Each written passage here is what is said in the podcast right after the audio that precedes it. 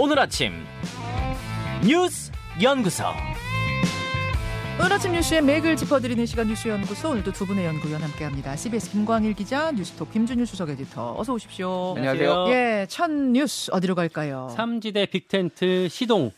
정가는 정말 주말 동안 바삐 움직였고 굵직한 이슈도 많이 터졌습니다. 특히 삼지대에서 많이 터졌는데 네. 어제 어, 중요한 일정 두 개가 있었습니다. 삼자 회동 그리고 미래 대연합 창준의 출범식이 있었는데요. 네. 출범식부터 말씀드릴게요.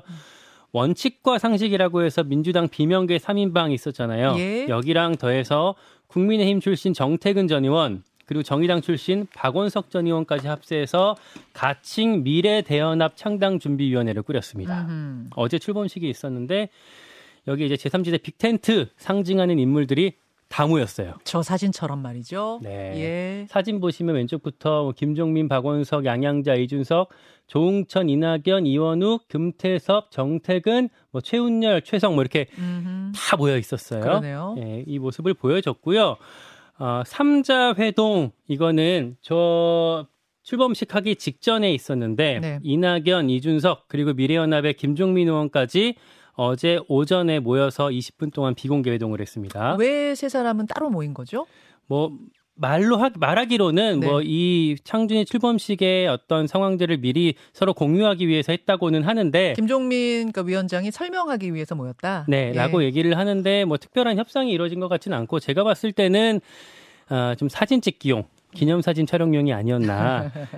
빅텐트 이렇게 많은 사람들이 모였지만 중심은 우리 셋이다 라는 걸 어, 강조한 것 같고요. 왜냐하면 만난 그세 지금 사진 나오고 있는데 이 세 사람이 만난 곳이 스타벅스 카페였거든요. 예, 예. 그 여의도의 대로변에 있는 곳이었는데 음. 바로 이 사람들 옆에 유리창으로 뚫려 있어서 밖에 지나가는 사람들한테 다 보입니다. 음, 그러네요. 예, 그리고 이 회동이 있었던 게 사전에 기자들한테 이미 다 돌았어요. 네네. 그러니까 이미 어, 이런 모습들을 강조하려고 했던 것 같고요.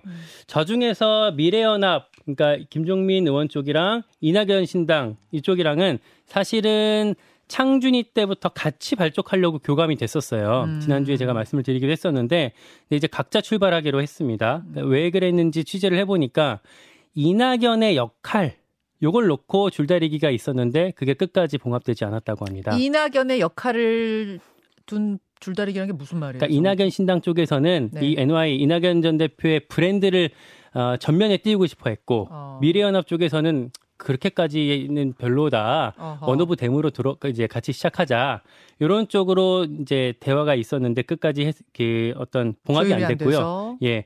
어, 그래서 일단 따로 출발하되 버스는 따로 출발하되 창당할 때 같이 모여서 같이 창당하자 이런 식으로 음. 지금 결론이 나 있다고 합니다. 잠깐만 하나만 좀 정확히 하고 갈 것은 세 사람이 중심이다 이렇게 말씀하시니까 김종민 의원이 내가 최고야 이런 느낌이라고 지금 설명을 오해하시는 분들이 계셔서 그 말이 아니고 세 세력이 중심이다라는 걸 보여주고자 했다 그 말씀이신 거죠? 그렇습니다. 예, 예. 아, 그래서 일단 이낙연 전 대표 측은 내일 출범식을 따로 엽니다. 음. 그리고 가칭 새로운 미래 라는 이름을 달았어요. 예. 그러니까 이낙연 측은 새로운 미래, 이 원칙과 상식이랑 플러스 등등 한 것은 미래 대연합. 미래 대연합 이렇게 이름을 달았죠. 목표는 설 전까지 창당 작업을 마치는 거예요. 그러려면 이견들을 해소해야 할 텐데 어, 왜그왜 설 전까지 하려고 하냐면 그래야 실무 절차가 순조롭고요. 음, 그리고 무엇보다 그 명절 밥상머리 민심. 네. 왜냐면 설 때까지도 그걸 못하게 되면 도대체 니네 뭐 하나 삐그, 뭐 하느라 삐그덕대느라고 어, 창당도 못하냐 이런 욕을 어, 먹게 되기 때문에 음. 가급적 그 전에 하려고 한다고 얘기를 하고 있습니다. 그렇군요. 설 밥상 머리에 이제 이 이슈를 올린다라는 네. 목표로 제3지대가 움직이고 있다. 김준일 에디터. 네. 숨가쁜 주말이었어요. 그리고 이번 총선에는 거대 양당의 전직 대표가 다 제3지대로 나오면서 음. 정말 제3지대라는 이슈가 여느 때보다 훨씬 뜨거워진 느낌인데 어디를 주목하셨습니까? 그러니까 이분 이제 제3지대가 그러면 앞으로 어떻게 될 것이냐 그리고 어떤 과제가 있느냐를 짧게 좀 설명을 드릴게요. 네. 일단은 이름들을 한번 볼게요. 예. 이준석이 참여한다는 개혁신당 음. 그리고 이제 새로운 미래 그리고 미래 대연합 새로운 선택 한국의 희망. 맞아요. 그러니까 일단은 새롭다라는 게 대충 한세 군데 들어가 있고요. 미래 뭐 예, 새로운 그 미래 미래 다 들어가 있고 개혁 뭐 좋은 이름은 다 들어가 있어요. 그러니까 뭐 이런 이름들이 그러면 비슷하니까 이렇게 네. 다 합칠 수 있느냐. 이제 사람들이 이제 그런 거죠.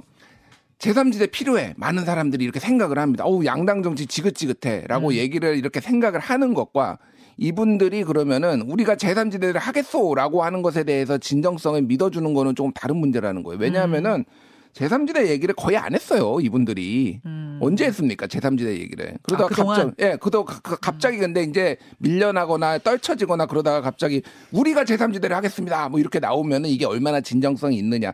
여기에서 이제 굉장히 큰 약점들이 되는 거죠. 음. 그러니까 게다가 이념적 색채도 다 달라요.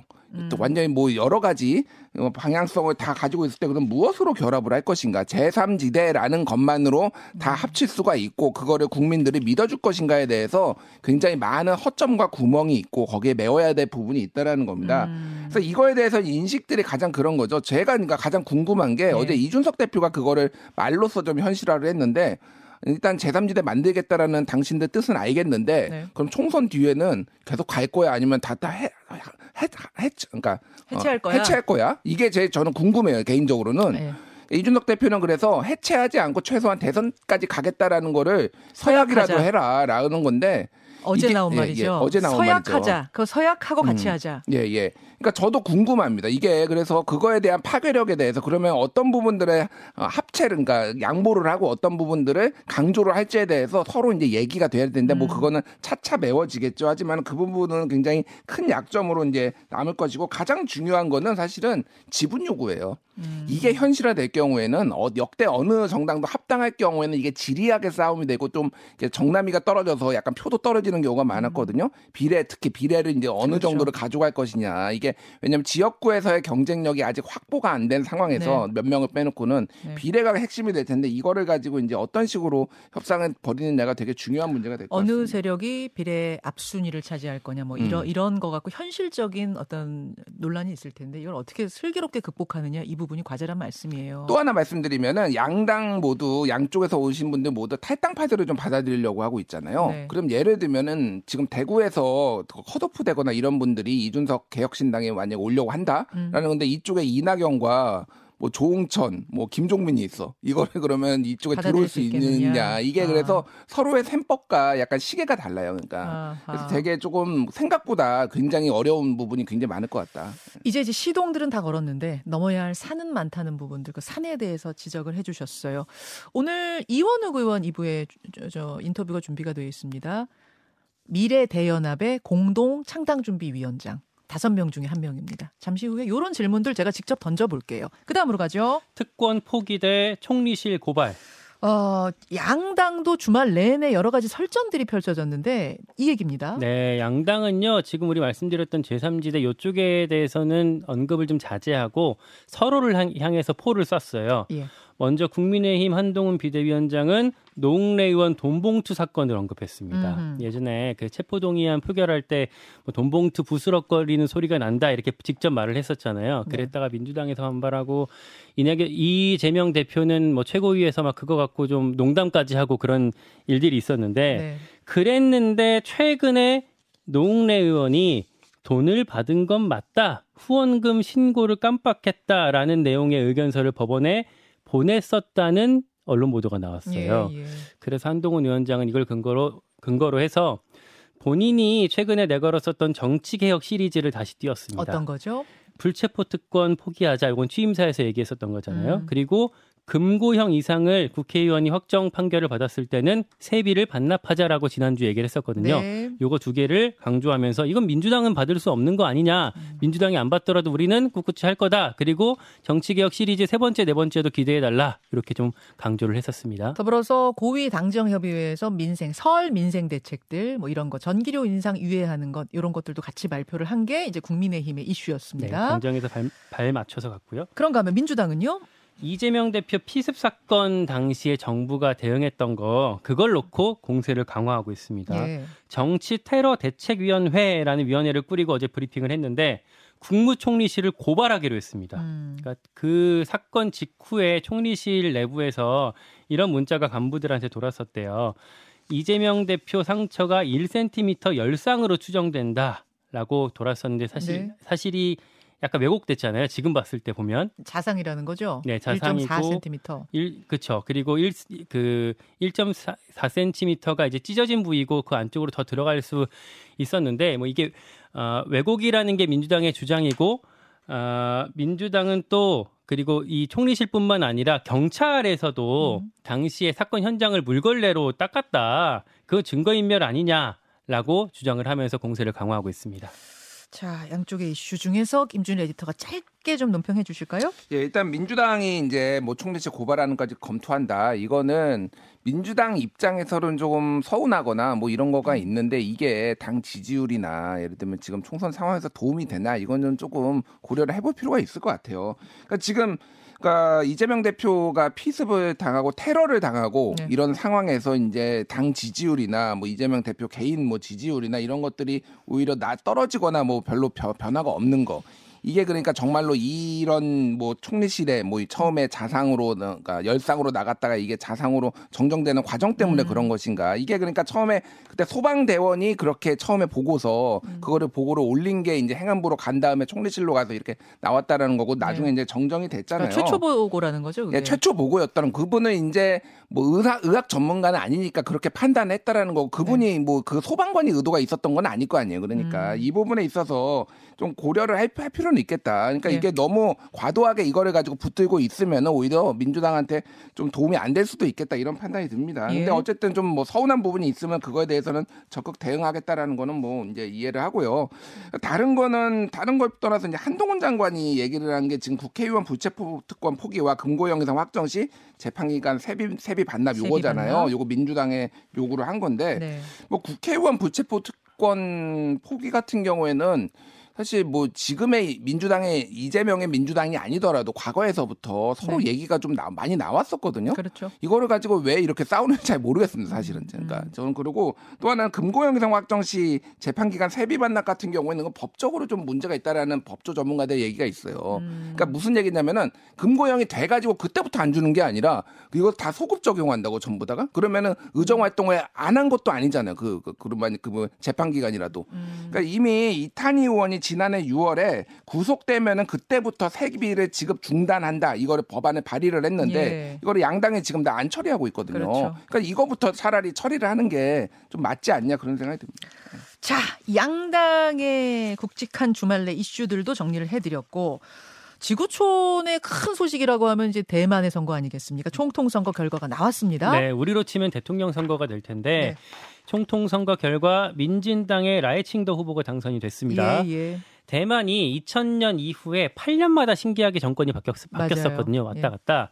처음으로 이게 깨졌습니다. 음. 민진당이 이번에 8년째였는데 정권을 연장하게 됐어요. 포인트는 뭐였어요? 그러니까 라이칭더랑 민진당이 반중 독립 성향이라는 점이에요. 네. 그러니까 당장 그러다 보니까 중국에서는 요 대만의 주류 민심이 아니다라고 좀 불편한 시각을 드러내고 있고요. 음. 이게 만약에 아까 오프닝에서 말씀하신 것처럼 좀 뭐 대만 해협의 갈등을 키우고 뭐 미중 패권 패권 다툼으로까지 벌어질 우려가 있기 때문에 반대로 미국에서는 좀 확전을 자제하는 메시지. 바이든 대통령이 대만의 독립을 지지하지 않는다 라고 오히려 좀 중국을 자극하지 않는 워딩을 쓰면서 음. 반응을 했습니다.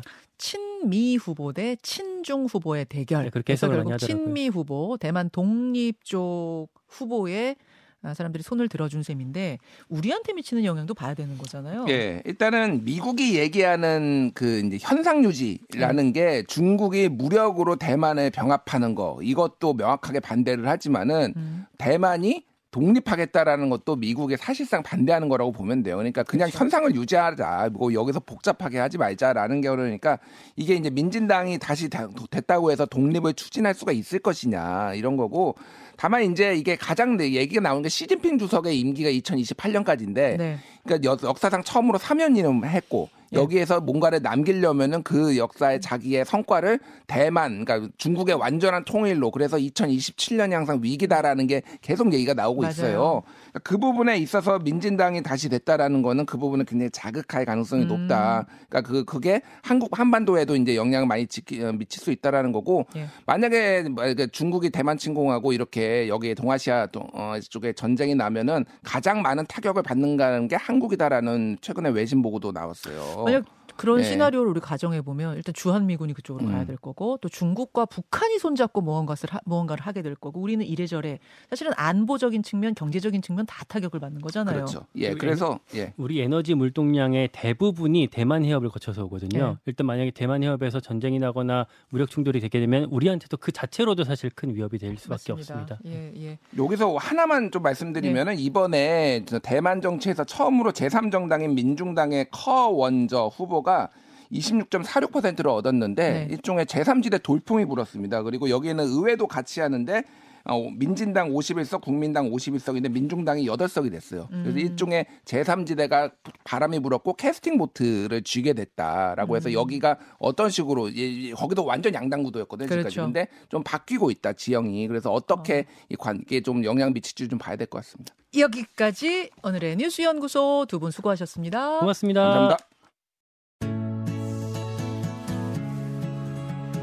김현정의 뉴스쇼는 시청자 여러분의 참여를 기다립니다. 구독과 좋아요, 댓글 잊지 않으셨죠? 알림 설정을 해두시면 평일 아침 7시 20분 실시간 라이브도 참여하실 수 있습니다.